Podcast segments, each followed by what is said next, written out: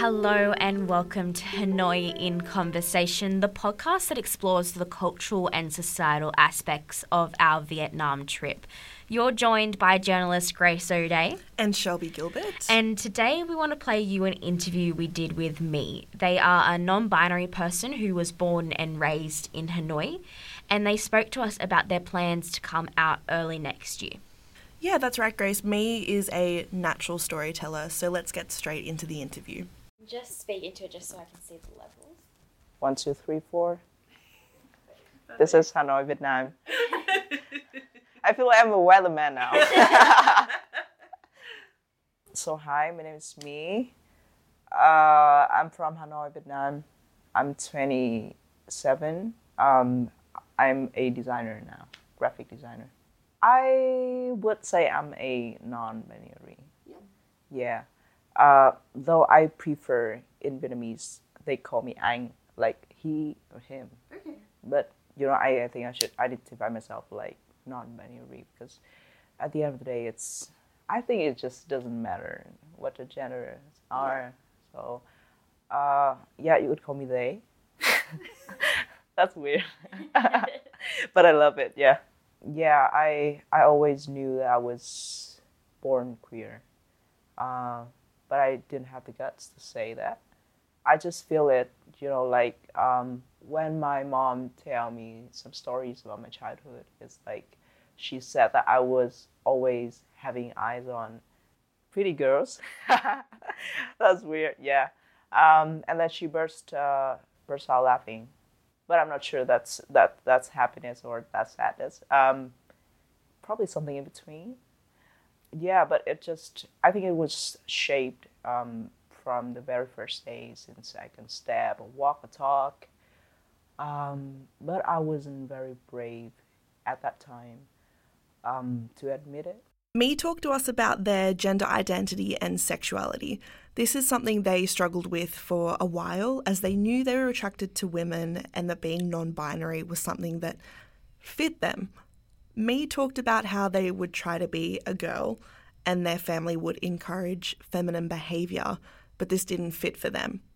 They experimented when they went to college with men, but as they told us, this experience solidified for them that they were only attracted to women. My now understands their sexuality and gender and is comfortable with who they are. I dated boys, but it didn't last like just a few months even weeks. Um, I, I I can bear the thought that I I don't want to hold their hands or you know do something more than that. You know, I, I even tried some other form of you know sexual um, behaviors like you know I tried one night stand, bar, clap, anything, but it just didn't turn me on. Um, so uh, I really accepted. Okay, this is it. I'm gonna go date girls. Um, then it worked out. Like, oh my god, this is it. It should have been this, right? I was very glad, uh, but still, I, I'm trying to find my way to come out, um, and then to have a same-sex marriage. It's it's a it's a burden to think of coming out here, you know, because we're in Vietnam and we're infused of uh, gender bias um, culture and hierarchy, and also together with uh, Confucianism and Buddhism. It's, very hard to to just be yourself here. You know, when you live in developed countries, especially European ones, it's it's very acceptable because um, you're following individualism, and everyone is unique in their way. But here we're trying to to to form a community, a tribe, as many as possible, you know, to to have the connection. So it's it's hard swimming against that current, I think. Uh, so I'm just finding my way. Uh, probably Tet. I think probably Lunar New Year. Trying to tell my mom and dad about my girlfriend.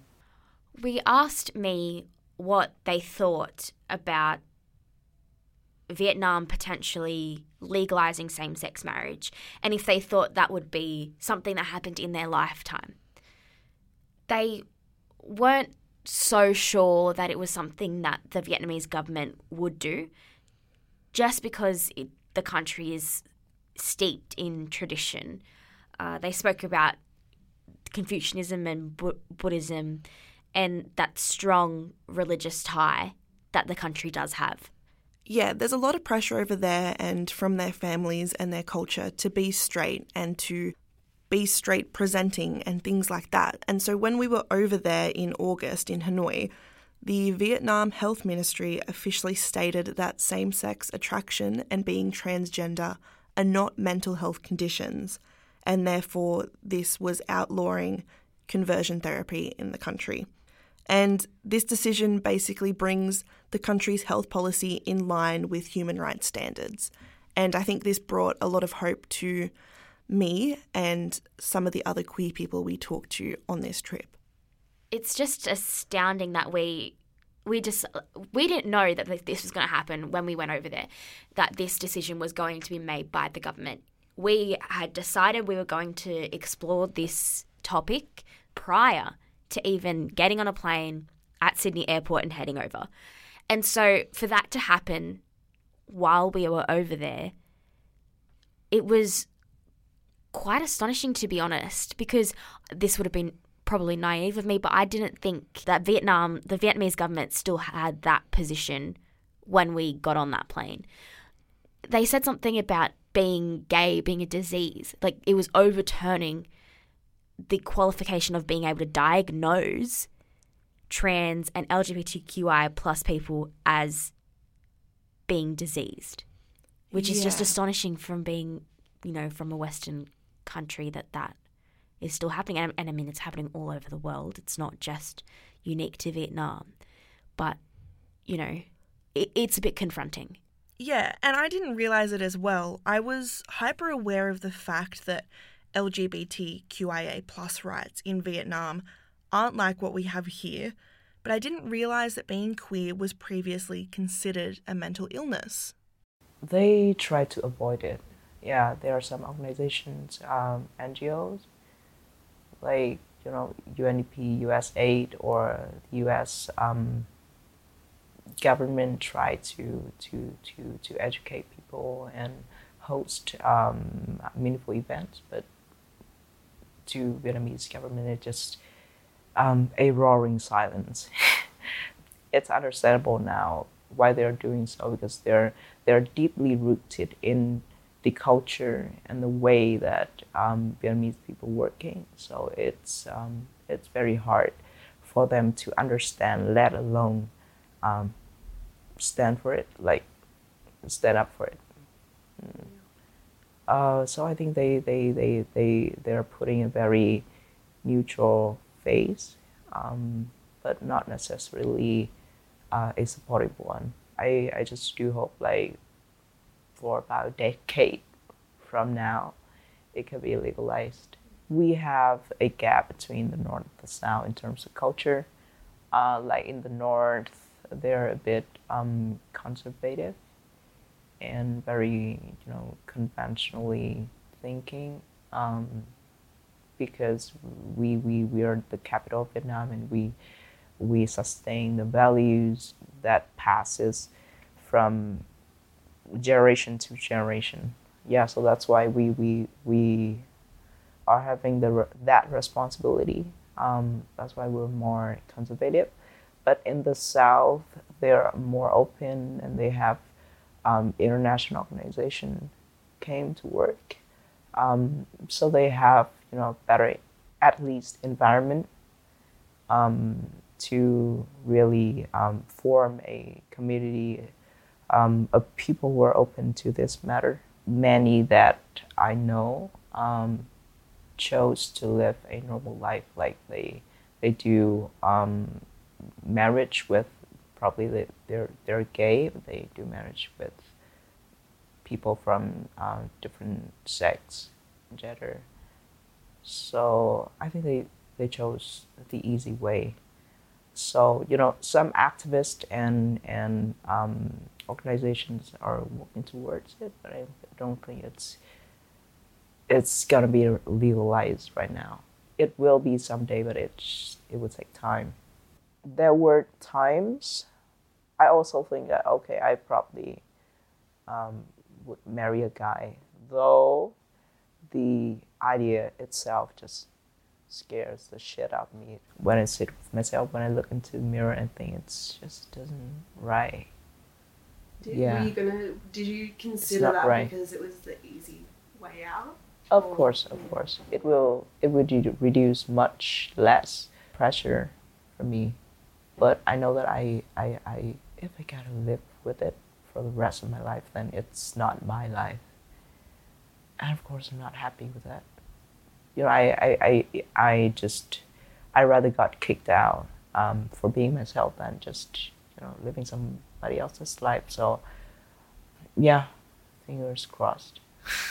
this anecdote that My was talking about about their friends that were choosing to marry the opposite sex whilst identifying as gay was really really confronting to us because just previously a couple days earlier we were talking to another gay person who wants to remain anonymous uh, around this story as they haven't come out or aren't thinking of coming out soon um, about their decision to marry their best friend. Uh, and she's okay with it and she's agreed to marry him so that he doesn't have to come out or have to deal with the discrimination or the potential ramifications of coming out in Vietnam, which he talked about, you know, in rural Vietnam in particular, people being beaten for their sexuality or their gender identity. And he wasn't, he, he didn't want to take the risk of coming out and potentially being kicked out of home and potentially being disowned by his family. So while My says that it's the coward's way to go down that route, to marry the opposite sex to protect yourself. For me, I don't think it really is. I mean, obviously, you're denying who you are, but it, it's just a natural instinct to want to protect yourself if you know something like that could potentially happen. And I know that people will say, but take the risk. Maybe it won't end up the way you thought it would. But you have to admit, it'd be scary. Yeah, absolutely. I understand the willingness to just marry the opposite gender because it just stops that fuss and you don't have to be concerned about being disowned from your family or being kicked out of your family home. Because when we talked to several of these queer people, that was one of the main themes was that they were scared of being exiled from their family and from their family friends. And so I understand not wanting to come out to your family. Yeah, and rather saying it's the coward's way, I would say My is extremely brave. Extremely brave. I mean, Yeah. they talked about their plans to come out to their parents on the Lunar New Year, which is when all their family gets together, and that's in this upcoming January.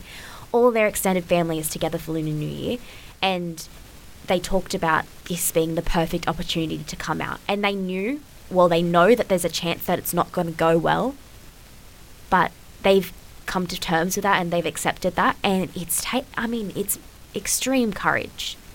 Yeah, absolutely. I think it's incredibly brave and to be planning this thing for like what, Months four, out, Yeah, yeah. 4 months, 5 months out is incredible and although they seemed nervous about it and they were unsure of how it was going to go, I thought it was brave and it made me emotional because I- I just thought it was amazing. We talked to all these queer people and like me, none of these people had come out.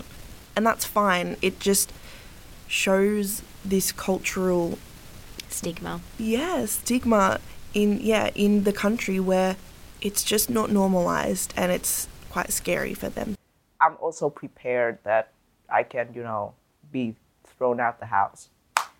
Yeah, it just um, it's just the norm here, I, I guess.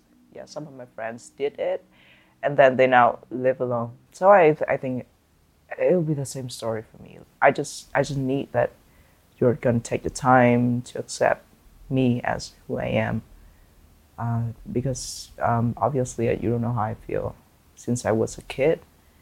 Um, but you're my parents, so I just want to let you know, yeah, something like that, and I, I can, I can be very patient with them and give them the time they need.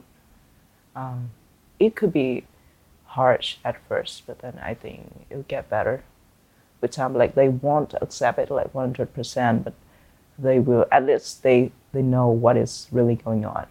In Vietnam, no, I think it's in Asian culture. It's um, your identity also um, is shaped from what people talk about you, although they don't really know you that much.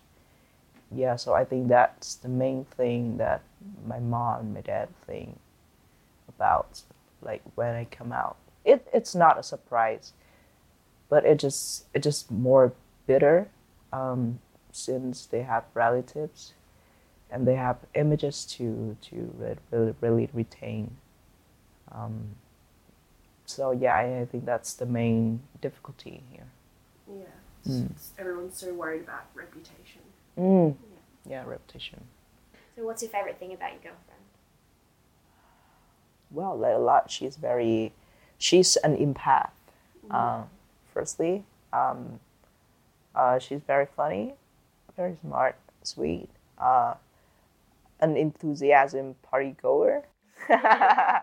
so that's a lot of fun. She, um, cause I'm I'm a work, I'm sort of a workaholic, and and I'm a um, not really a victim. I chose to be a victim of um, toxic productivity. So it's like I work all the time. Also, that comes from that also comes from the fact that I'm responsible for my mom financially.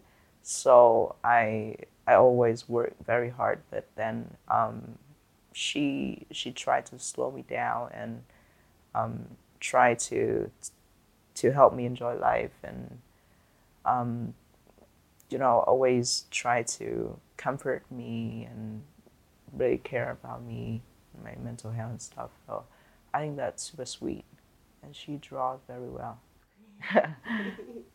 and she's you know like has she had to tell her family? Not yet. Not yet. Yeah, not yet. We're hoping that we can um, make it on Lunar New Year. Though I'm um, I'm I'm I'm I'm meeting her um, aunts and uncles, but not really her dad and mom. Um, so yeah, it's like step by step, baby steps. Like of course, I think there'll be fear everywhere, um, even you know in Australia for being myself, because um, uh, I'm not a native there, probably. So here it um, it also have a fear that I'm a native here, so I should act like the way people act here. Um, so uh, yeah, I think we do have fear, and it it is existing every day, um, and everywhere. But we just keep pushing on.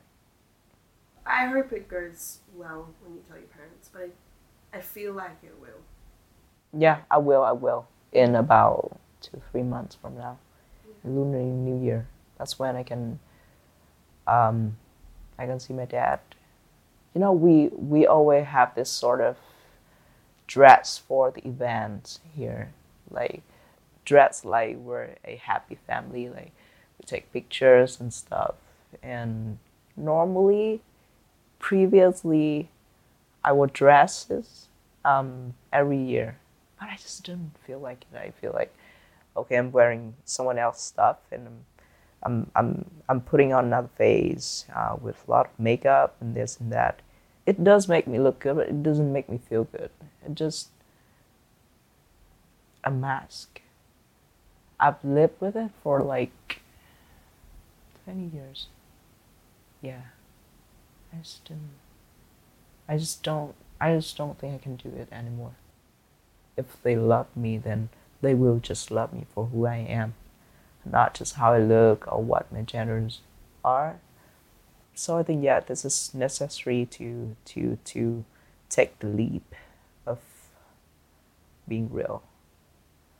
From having this conversation with My and other queer people in Vietnam, I think there is hope, as an outsider saying this, that the queer community in Vietnam will have a lot more rights in the future.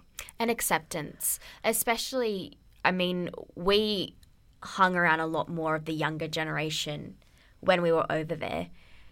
And just the drastic change from the older generation that we spoke to and the younger generation in just their opinions and their thoughts about the queer community, it, it's it's going to get better and it's going to be in a greater space because they're more welcoming and more accepting. Yeah, absolutely. And every single queer person we talked to hadn't come out to their family, but their close friends knew because the younger generation there is more accepting towards these things. And so that's why I think it's a hopeful space and that things are really going to change for them over there. And change for the better.